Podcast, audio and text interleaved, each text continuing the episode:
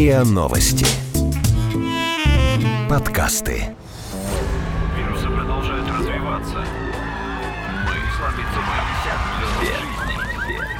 Мы. Мы. Все. Все. Мы. Мы. Все. Умрем.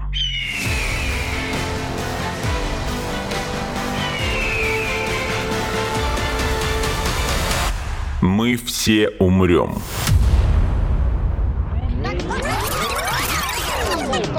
Но это не точно.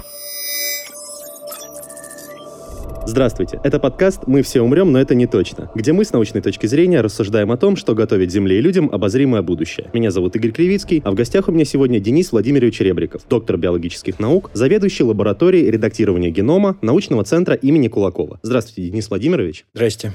Денис Владимирович, на прошлой неделе буквально взорвалась, по крайней мере, моя новостная лента от новости о том, что российский ученый нашел пару родителей, которые согласились поучаствовать в эксперименте по генетическому редактированию их будущего ребенка. А насколько я прочитал, речь идет о том, что пара глухонемая, и, соответственно, они хотят предотвратить этот дефект у своего будущего ребенка. Все правильно до сих пор, да? Да. Вообще у пары уже есть э, первый ребенок, девочки около двух лет, и она, естественно, тоже не слышит, потому что у обоих родителей одинаковое нарушение, и в результате нарушения у человека не развивается определенный тип клеток, которые необходимы для того, чтобы мы слышали. Поэтому все дети у данной пары, к сожалению, будут с таким нарушением. Не существует никакой комбинации генов от этих родителей, которая бы дала слышащего ребенка. И таких пар на самом деле немало. Их сложно оценить точно, но это сотни внутри России, потому что само сообщество людей со слабым слухом или без слуха, вполне интегрированные в социум люди. Так вот, э, они часто образуют семью, потому что общаются примерно вот в одном сообществе, в одних кругах, и, видимо, чаще знакомятся, и им друг с другом проще. Поэтому, скажем так, частота таких семей, она не просто статистически вероятная случайная встреча людей с такой, ну, скажем, патологией. Да? Если мы возьмем любое другое моногенное наследственное заболевание, то семей с э, двумя людьми внутри семьи с таким нарушением будет в процентном отношении гораздо меньше, чем семей глухих. Не в штуках, а вот в процентном отношении к частоте встречаемости данного заболевания. То есть как бы глухие обогащенная фракция семей потому что их заболевание влияет на их общение и социальную жизнь. Да, им, им, им вместе как-то вот удобнее. Но из-за этого, соответственно, больше вероятность появления... К сожалению. Угу. Расскажите, пожалуйста, процедуру, которую вы собираетесь провести. То есть я правильно понимаю, с помощью технологии генного редактирования вы собираетесь взять эмбрион этой пары и этот ген как-то поменять, да? А, удалить, починить. заменить? Нет, починить. ничего мы не будем удалять. Э, мы починим. В данном случае мы знаем, какое конкретно нарушение структуры гена произошло. Повторю, у обоих родителей оно одинаковое. Это отсутствие одной буквы э, внутри текста. Вот фактически гены – это последовательность неких четырех нуклеотидов, если говорить по-простому, это вот буквы. Их даже так на сленге ученые называют буквами А, С. И вот в каком-то месте, мы знаем в каком,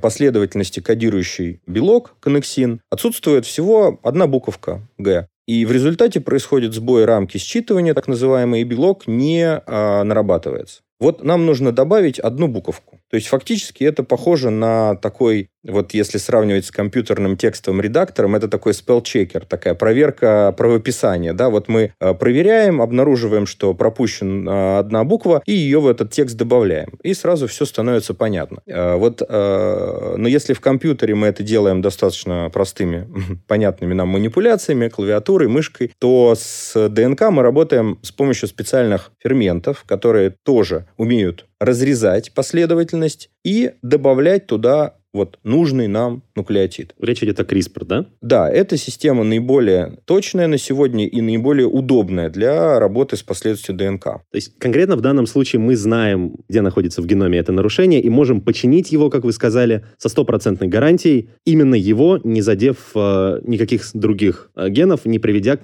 каким-то другим непредвиденным осложнениям, например. А, хорошие вопросы затронули. Это как раз самая большая задача для перевода этой технологии в клиническую клиническую плоскость, в клиническую практику. А не нарушает ли подход с редактированием конкретного места какие-то другие места в ДНК? Потому что у нас ДНК очень-очень длинная. Это 3 миллиарда букв. И представьте, нам нужно среди трех миллиардов поправить одну единственную буковку. А, конечно, все исследователи и врачи задаются вопросом, а насколько мы гарантированно не затронем другие буквы? На сегодня есть довольно большой объем исследований, показывающий, что действительно, CRISPR при правильно подобранной так называемой гидовой РНК, не вдаваясь в подробности, там есть определенные э, элементы вот этой системы. Если мы хорошо подобрали наводящую последовательность РНК, то точность системы очень высокая. Вплоть до того, что в некоторых публикациях заявлено, что не обнаруживается нецелевой активности. То есть... Но для этого нам самим нужно знать абсолютно точно, а, какие места и как мы хотим редактировать. То есть нам надо понимать этот участок генома. Конечно. Во-первых, нам нужно точно понимать, какой участок мы чиним. Во-вторых, нам нужно для конкретного генома, конкретного человека, обязательно перед применением его на практике продемонстрировать, что для этого человека мы не наблюдаем э, нецелевой работы ферментативной системы. То есть, что мы нигде больше ничего не нарушаем. Это яркий пример так называемого персонализированного подхода в медицине. Мы не можем сделать универсальную такую чинилку, да, такую систему, которая будет у всех чинить вот этот конкретный нуклеотид. Мы должны обязательно продемонстрировать, что для данных двух людей, для их конкретно генома, мы не наблюдаем неспецифичной активности. Тогда можно говорить о допуске к применению, к починке уже у их будущего эмбриона. А как это проверяется? То есть берется, делается несколько таких, скажем так, э, эмбрионов, и они в наблюдаются в пробирке после Для, для начала, изменения. сперва, мы должны определить полную последовательность ДНК самих родителей mm будущих. Потому что нам нужно с чем-то сравнивать. Если мы что-то меняем, чиним, там, меняем. Где референсная последовательность, которая была до того? Это как раз геномы этих родителей. Теперь есть такой нюанс, что когда мы починили что-то в эмбрионе, мы обязательно получим целый спектр нарушений, которые возникли не потому, что мы что-то чинили, а потому что природа заложила определенный процент изменений в ДНК, который каждую генерацию, каждое следующее поколение происходит обязательно в нашем геноме. Это такой двигатель эволюции. И на сегодня известно ученым, что мы получаем за каждую генерацию примерно 100 изменений в геноме. Соответственно, ученые должны четко определить вот те изменения, которые мы видим в эмбрионе относительно его родителей, они возникли естественным, скажем так, эволюционно заложенным натуральным способом, или это следствие того, что мы чинили в данном конкретном месте, а в других местах получили какую-то неспецифичную активность. Это очень сложный так называемый биоинформатический вопрос, биоинформатическая задачка. И, в принципе, сегодня математики и специалисты биоинформатики понимают, как ее можно решить, как отделить естественные изменения в ДНК от привнесенных нами. Мы все умрем.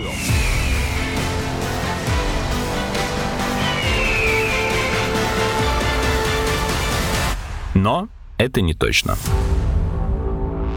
И сколько нужно, во-первых, времени, во-вторых, э, таких, получается, пробирок условно, для того, чтобы найти точно стопроцентно вот он тот эмбрион, который, да, будет жить и который, да, не будет глухим? Ну, обычно мы оперируем небольшими числами, то есть э, в среднем в эксперимент заходит порядка 10 зигот. Зигота – это самая яйцеклетка. первая клетка, да, которая получается путем слияния э, яйцеклетки и сперматозоида. И вот как раз на стадии первой клетки мы и воздействуем на геном. Э, это прям вот вместе с оплодотворением вводится определенная ферментативная система, которая чинит. Затем эмбрион начинает развиваться, и на стадии, допустим, 5 дней мы берем кусочек, несколько клеток, небольшой фрагмент этого эмбриона, который при этом не наносим самого эмбриона ущерб. И вот эта биопсия, 5 клеток, э, анализируется генетиками с целью понять, вот этот эмбрион в нем получилось починить, а, и присутствуют ли в нем какие-то другие неправильные нарушения, опять же, возникшие либо натуральным способом, либо вследствие починки. Ну,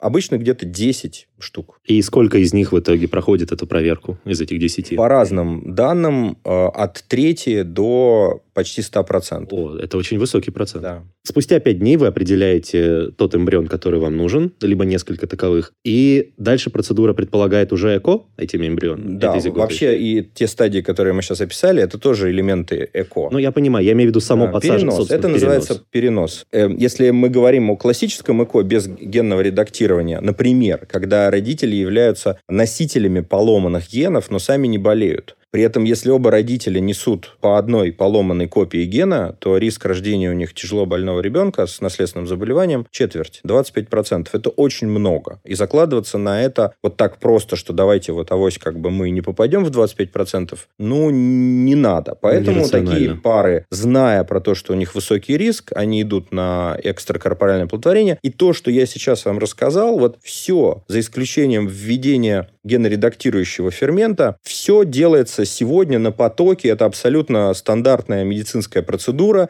включая генетический скрининг эмбрионов перед э, переносом женщине. Э, в нашем случае мы делаем все то же самое, и в случае обнаружения такого подходящего эмбриона мы, конечно, обязательно, прежде чем э, вообще всю эту историю запускать в скажем так, в жизнь, мы должны получить определенное разрешение на использование этой технологии. А для того, чтобы получить разрешение у регулятора, у Минздрава, мы должны показать безопасность этого подхода, соответственно, вот примерно так, как я это сейчас вам описал. Мы сейчас говорим о разрешении на всю процедуру в целом или отдельно на эксперименты с эмбрионами или отдельно на, на а, перенос гена отредактированного эмбриона женщине? Все процедуры, кроме переноса, они не требуют какого-то отдельного согласования, поскольку они укладываются укладываются в международные требования к работе с эмбрионами человека. Здесь мы никаких ни законов, ни подзаконных актов, ни российских, ни международных не нарушаем. Вот единственное, что на сегодня требует отдельного согласования, это как раз перенос. Сколько времени может занять процедура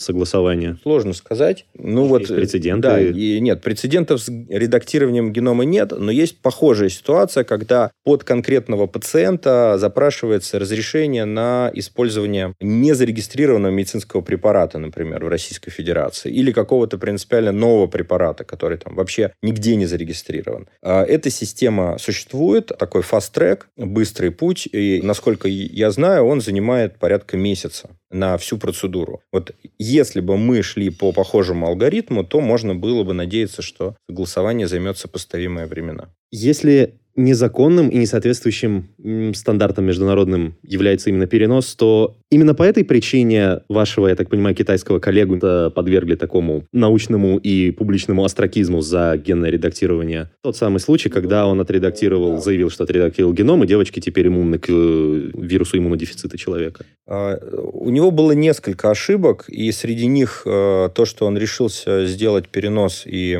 так скажем, эту беременность э, запустить и, собственно, родились дети, я думаю, что это как раз э, не самое страшное. А ему бы простили, если бы он подошел к планированию эксперимента немного тщательнее. У него был целый ряд ляпов, которые как раз и осудила научная общественность. И ляпы эти были, скорее всего, связаны с его поспешностью. Он очень хотел быть первым, по-видимому, кто заявит о таком рождении. И он выбрал неадекватный клинический случай. Это была пара будущих родителей, в которой мужчина был ВИЧ-положительный, женщина ВИЧ-отрицательная. И в такой паре совершенно необоснованно было применять какое-то генное редактирование. Мы гарантированно э, сейчас для таких пар рождаются дети без э, ВИЧ, потому что и существует как раз упомянутая нами процедура ЭКО, в рамках этой процедуры мы делаем один из ее элементов, это внутри введение сперматозоида в ацид с помощью иглы. И в таком случае сперматозоид не несет в себе ВИЧ, э, эмбрион получается чистый, мама, как мы уже упомянули, э, ВИЧ отрицательная, и ребенок точно ВИЧ отрицательный. Тут все хорошо. Более того, даже для случаев, когда женщина ВИЧ положительная, на сегодня лишь около 1% детей рождаются с э, вирусом. 99% детей у ВИЧ-положительных женщин рождаются ВИЧ-отрицательными. Это тоже наши слушатели, наверное, не очень знают по такую статистику. И как раз э, выбор такой модели, вот э, делеция определенного фрагмента в гене, который определяет будущую ВИЧ-устойчивость э, ребенка, как бы вот было совершенно неадекватно тому, что, что имел на руках китайский исследователь. Получается так, что он смазал результаты эксперимента, непонятно из-за чего да. у них нет ВИЧ. А, вообще, если бы он немножко, повторю, лучше подошел к планированию, мы тоже в этом направлении работаем, и оказалось, что все-таки существуют случаи, когда это в принципе с биоэтической точки зрения, с какой-то клинической точки зрения могло бы быть оправдано. Но эти случаи крайне редки. Это женщины, у которых есть ВИЧ, которые ВИЧ-положительный статус имеют, при этом хотели бы выносить, э, соответственно, родить ребенка, но при этом у них очень плохой ответ на антиретровирусную терапию. Действительно встречаются с э, некоторой частотой, порядка один человек на несколько десятков тысяч ВИЧ-инфицированных пациентов, которые не отвечают, то есть не поддаются э, ни одной из современных антиретровирусных терапий. Вот если бы такой случай был выявлен, то есть женщина не поддается лечению, у нее всегда персистирует какой-то титр вирусов э, в крови, и она настаивает на том, что она хотела бы реализовать репродуктивную функцию вот прямо сейчас, то тогда в каком-то смысле такой случай мог бы быть этически оправдан. Мы бы сказали, что риски для такой женщины родить ВИЧ-инфицированного ребенка гораздо выше, это не один процент. Никто не знает, какие риски, но можно говорить о том, что они в разы выше, чем обычно, и тогда, наверное, можно было бы говорить о том, что мы создаем ребенка ВИЧ-резистентного в принципе, которому все равно, какой статус у мамы будущий и насколько высок титр вируса у нее в крови мы все умрем.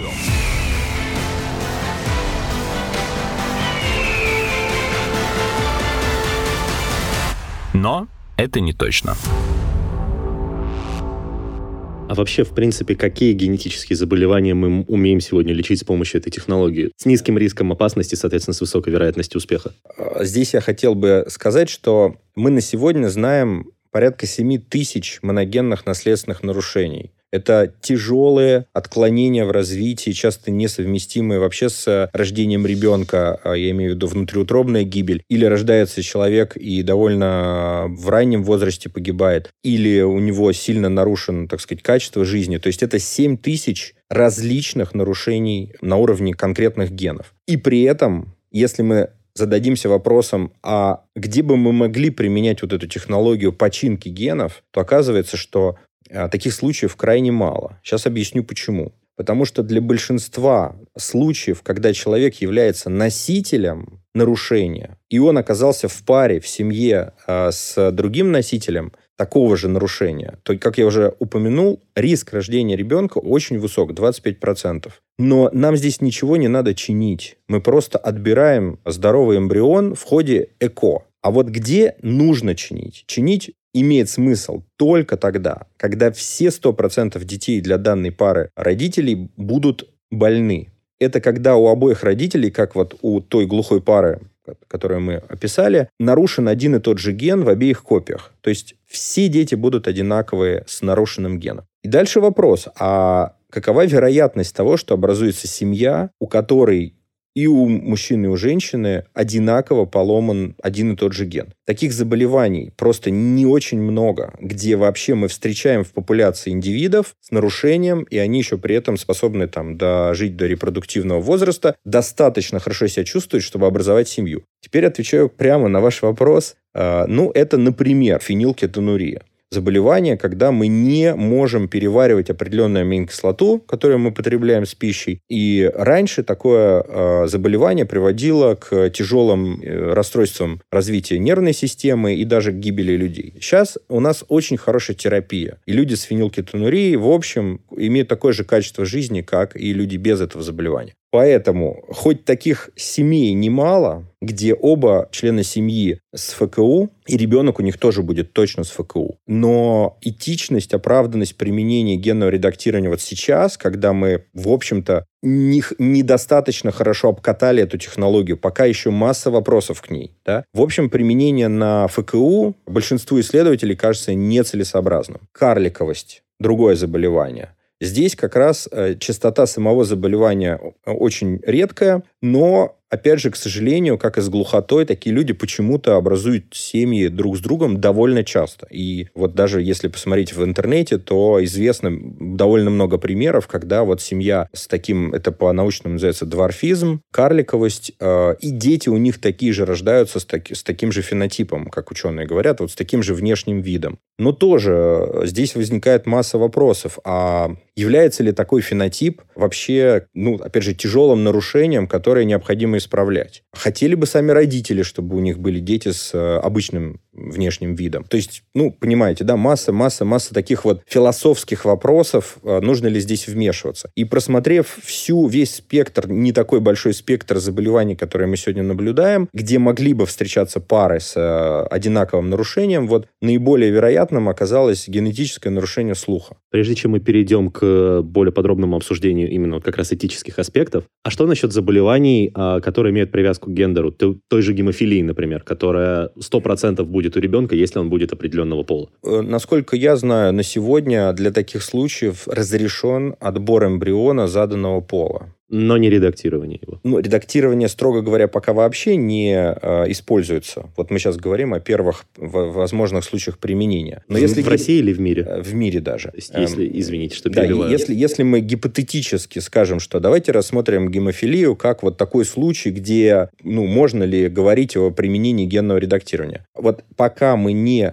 используем эту технологию рутинно, пока мы не все нюансы про нее знаем, я считаю, что такое применение нецелесообразно. Конечно, ну, в, возможно, есть такие родители, которые настаивают на рождении ребенка определенного пола, там, например, мальчика, но подавляющему большинству родителей, в общем, грубо говоря, все равно они будут любить любого ребенка, мальчика или девочку, и э, когда мы точно знаем, что ребенок э, мужского пола будет болеть, то я повторю, насколько мне известно, вот по показаниям а, кстати, без показаний отбор эмбриона с э, заданным полом в России запрещен. И во многих других mm-hmm. странах селекция по полу запрещена в рамках ЭКО. Именно по полу? По полу. Да, вы не можете прийти и заказать ребенка определенного пола. Тем не менее, вот по показаниям, когда мы знаем, что мальчик, например, э, мужского пола эмбрион будет э, с высокой вероятностью или 100% болеть, то тогда э, эти, этический комитет разрешает отобрать, соответственно, нужного пола ребенка, чтобы ребенок был здоров. Э, поэтому я считаю, что что редактирование в данном случае, в общем, пока обсуждать не нужно. Когда-нибудь потом, если технология станет совсем простой, понятной, рутинной, и родители очень будут хотеть мальчика, ну вот, может быть. Мы все умрем.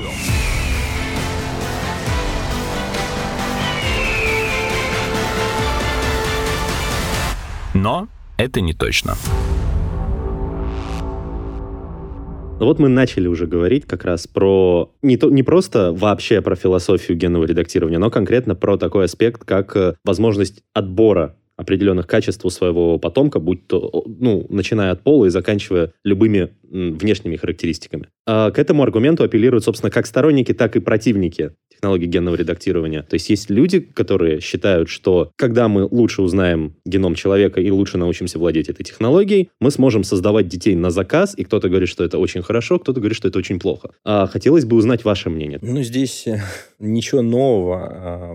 Мы, в общем, мы на сегодня создаем детей на заказ, в том смысле, что мы, например, а, отправляем их учиться. А потом мы, например, если хватает возможности, отправляем их почему-то обязательно в Лондон, в какой-нибудь там Кембридж, да, потому что мы хотим, чтобы они были вот получше и по прокачанию. Это легальные способы прокачки детей, отправить ребенка в Кембридж, да. Понятно, что человечество всегда стремилось к улучшению качеств своих детей, потомства тем или иным способом, который на сегодня доступен. И, наверное, опять же, философски рассуждая, можно говорить, что здесь ничего не поменяется. Если такая технология будет доступна, то люди захотят ее применять. А есть ли какой-то прогнозируемый, скажем так, потолок э, тех изменений, которые можно внести в эмбрион с помощью генома? Ну, то есть, ладно, можно сделать ребенка неуязвимым каким-то болезням или там очень красивым по каким-то культурным стандартам. А можно ли его сделать более сильным, более умным или там уже чем черт не шутит в будущем какие-нибудь там жабры ему дать, например? А, здесь нужно а, сразу э, такой сделать э, линк на, может быть, отдельный какой-то подкаст вообще про клонирование. Потому что э, размножение э, людей путем скрещивания двух особей мужского и женского пола, э, в общем, это изживающая себя э, философия, скажем так. Мы в ближайшем будущем увидим, что люди перейдут на размножение путем создания точной копии себя. Это будет полноценный ребенок, э, совершенно прекрасный, так, ну, вот он будет такой же по генетике, как и вы. И здесь есть ряд больших плюсов, заключающихся в том, что мы получаем некий прогнозируемый результат. Мы же про себя знаем, какие мы прекрасные, вообще замечательные. И есть, конечно, немножко, чуть-чуть вот там, сказать, каких-то мелочей, которые можно было бы подправить, но в целом шикарный получился экземпляр, и хочется вот прям его такого же, да. А вот если мы говорим в этом разрезе, что мы получаем заранее понятный генетический фон, то вот отталкиваясь от него, можно говорить о каком-то, ну, импрувменте, то есть улучшении каких-то свойств. Вот опять же, допустим, мы клонируем себя и говорим, а вот еще мне вот немножко кажется, что вот надо там, ну, не знаю, вот условно рост побольше. А вот я такой же, только с чуть большим ростом. И вот чуть-чуть где-то подправляем, мы знаем где, а, с тем, чтобы вот получился побольше рост или по там немножко другой цвет глаз или еще какие-то свойства, там, отсутствие облысения. Когда мы говорим о скрещивании двух людей, то настолько колоссальное разнообразие фенотипов, возможно, для двух просто вот для пары родителей, вот мало кто понимает вообще, какое генетическое гигантское разнообразие может теоретически родиться у одной пары. Вот мы сейчас не говорим о реальности, да, говорим о математике. Там триллионы и триллионы. Конечно, там, э, значит, сейчас я вам скажу, это 2 в 46 степени. Это... Ну, это 6 миллионов умножить на 6 миллионов. А, то есть это какие-то там 12 э, с 12 нулями. нулями. Это вот такое генетическое разнообразие детей, отличающихся целой хромосомой. Целой хромосомой. А хромосома – это огромный кусок информации. Да? Поэтому вот вероятность родить последовательно двух генетически идентичных детей – это единица, деленная на вот эти вот триллионы. То есть ноль в общем. Очень близко к нему. Да, очень близко к нулю. Поэтому говорить о каком-то улучшайзинге применительно к такому, в общем, архаичному способу размножения, как скрещивание двух людей, ну, как-то бессмысленно. Это из пушки по воробьям. Да, мы, все, мы будем что-то там пытаться подремонтировать, а генетика естественным образом дает нам просто какое-то гигантское разнообразие вариантов. И мы никогда не будем угадывать, да, вот во что мы попали. Можно говорить об импрувменте только, э, когда мы перейдем к клонированию как лучшему способу размножения людей. То есть это на максималках та ситуация, когда родители пытаются в своих отпусках исправить собственные ошибки. Да. По сути. Да. Но мне здесь видится тогда следующим шагом уже антиутопия в стиле Хаксли, когда вот дивный новый мир, и люди просто производятся на заказ системой в зав- заводы по производству людей из пробирок, причем с заранее заданными свойствами. Нам нужно 500 летчиков, вот 500 эмбрионов, которые, у которых прекрасный вестибулярный аппарат. Нам нужно 200 ученых, а вот 200 эмбрионов, у которых э, очень развитый мозг. Что-то сцепленное с наукой, да. Да. Мы все умрем.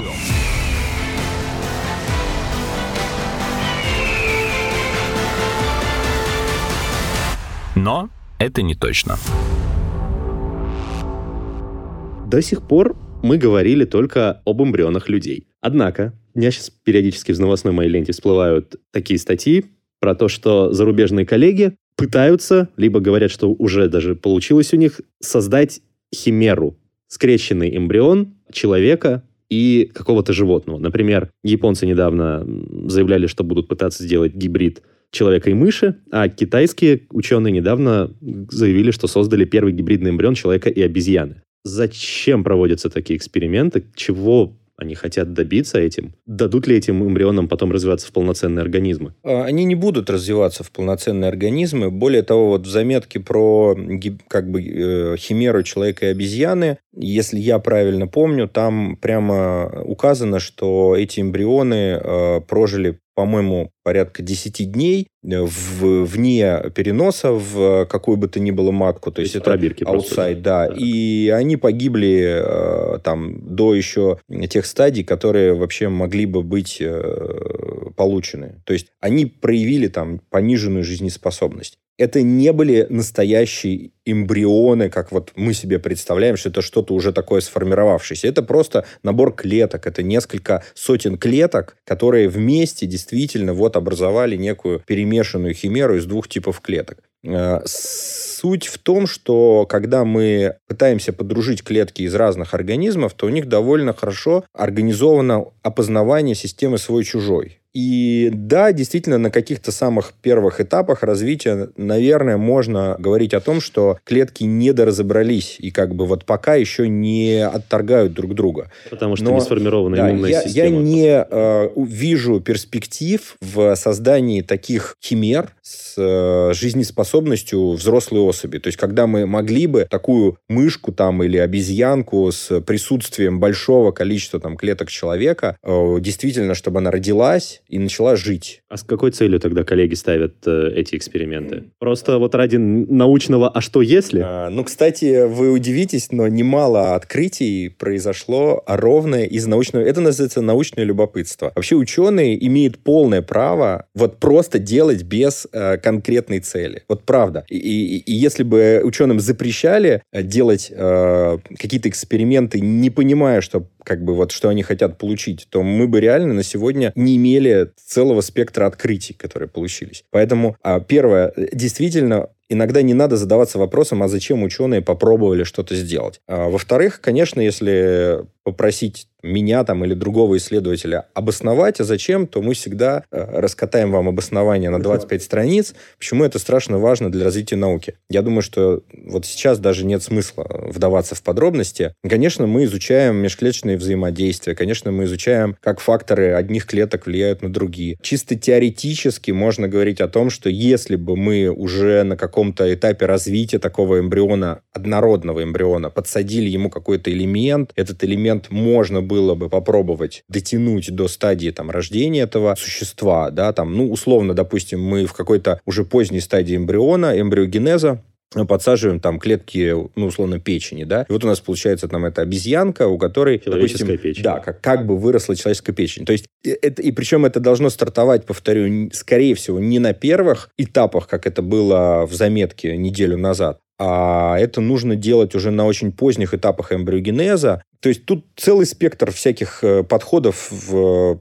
исследующих клеточные технологии, генетические особенности и так далее. Но отталкиваясь от того же примера с печенью, вот как раз одно из обоснований, зачем это можно было бы, по сути, выращивать для людей такие запасные органы, просто э, внутри очень животных. тяжелый, мне кажется, подход э, с точки зрения его реализации. Пока я не вижу перспектив вот напрямую к выращиванию таких э, органов хуманизированных, как говорят, вот очеловеченных, э, на базе каких-то других животных, там свиней или обезьян, гораздо ближе кажется, даже вот при всей фантастичности, 3D-принтинг, то есть печать из отдельных типов клеток с возможностью дать этим клеткам установить межклеточные взаимодействия. И действительно есть принтеры, которые, ну, какие-то не очень сложные типы клеточной структуры культуры могут уже сегодня выращивать э, с просто вот слой за слоем, э, нанося э, различные типы клеток. Но там потом сложность в поддержании этого органа, собственно, в живом состоянии, в то время как внутри организма, пусть и не человеческого, это природой заложено поддержание этого органа в живом состоянии. Ну, вы Кровоток, прав... нервная активность. Вы правы, далее. да. Но, опять же, мы об... говорим сейчас о том, что мы печатаем орган под конкретного пациента из его собственных клеток, и здесь особо долго поддерживать его не надо. Если орган напечатан, а... то его надо, собственно, видимо, он печатается для пересадки, для операции. То есть его не надо там месяц держать э, в жизнеспособном состоянии, пока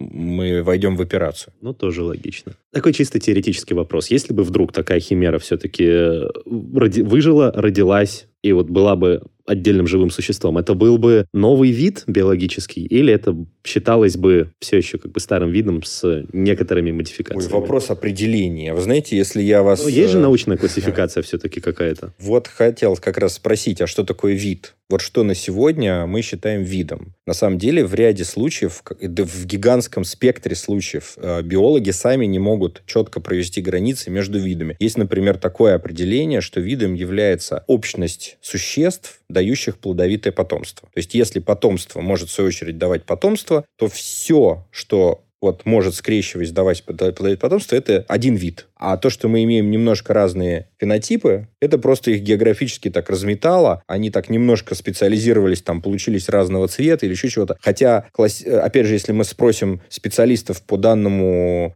там, отряду животных или там растений, то они скажут, нет, это, конечно, разные виды. Попробовали, скрестили, получили плодовитое потомство. Все. То есть это вопрос очень философский. Что считать одним видом? То есть это скорее вопрос классификации, нежели... Конечно, конечно. Это вопрос определений, и поэтому он очень такой неинтересный.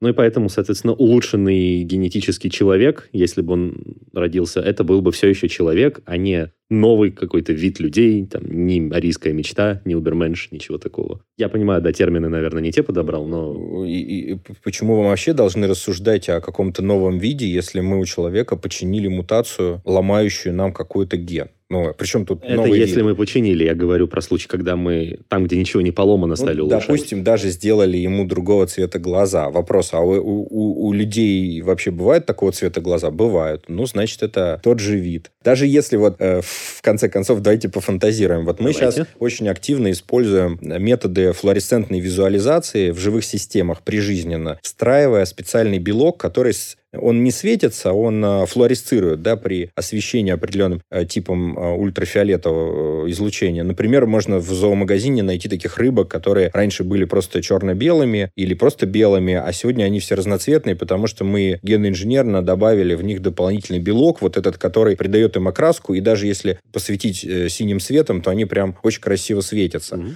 А, вот мы, опять же, теоретически предположим, мы перешли от обычных татушек, значит, вот к таким генно-инженерным с добавлением такого флуоресцентного белка. Это что, будет новый вид? Ну, конечно. Да нет. Даже не знаю, что возразить на самом деле. Что ж, большое вам спасибо за то, что пришли и поучаствовали сегодня в этом подкасте. Было, мне было очень интересно. Спасибо. Это был подкаст «Мы все умрем, но это не точно». Подписывайтесь на наш подкаст на сайте ria.ru, в приложениях подкаст, в App Store и CastBox. Заходите, смотрите в Instagram ria, нижнее подчеркивание, подкаст. И присылайте свои вопросы на собака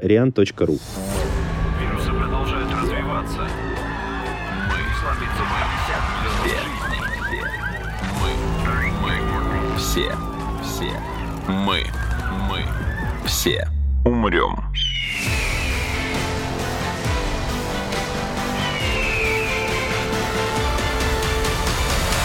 Мы все умрем.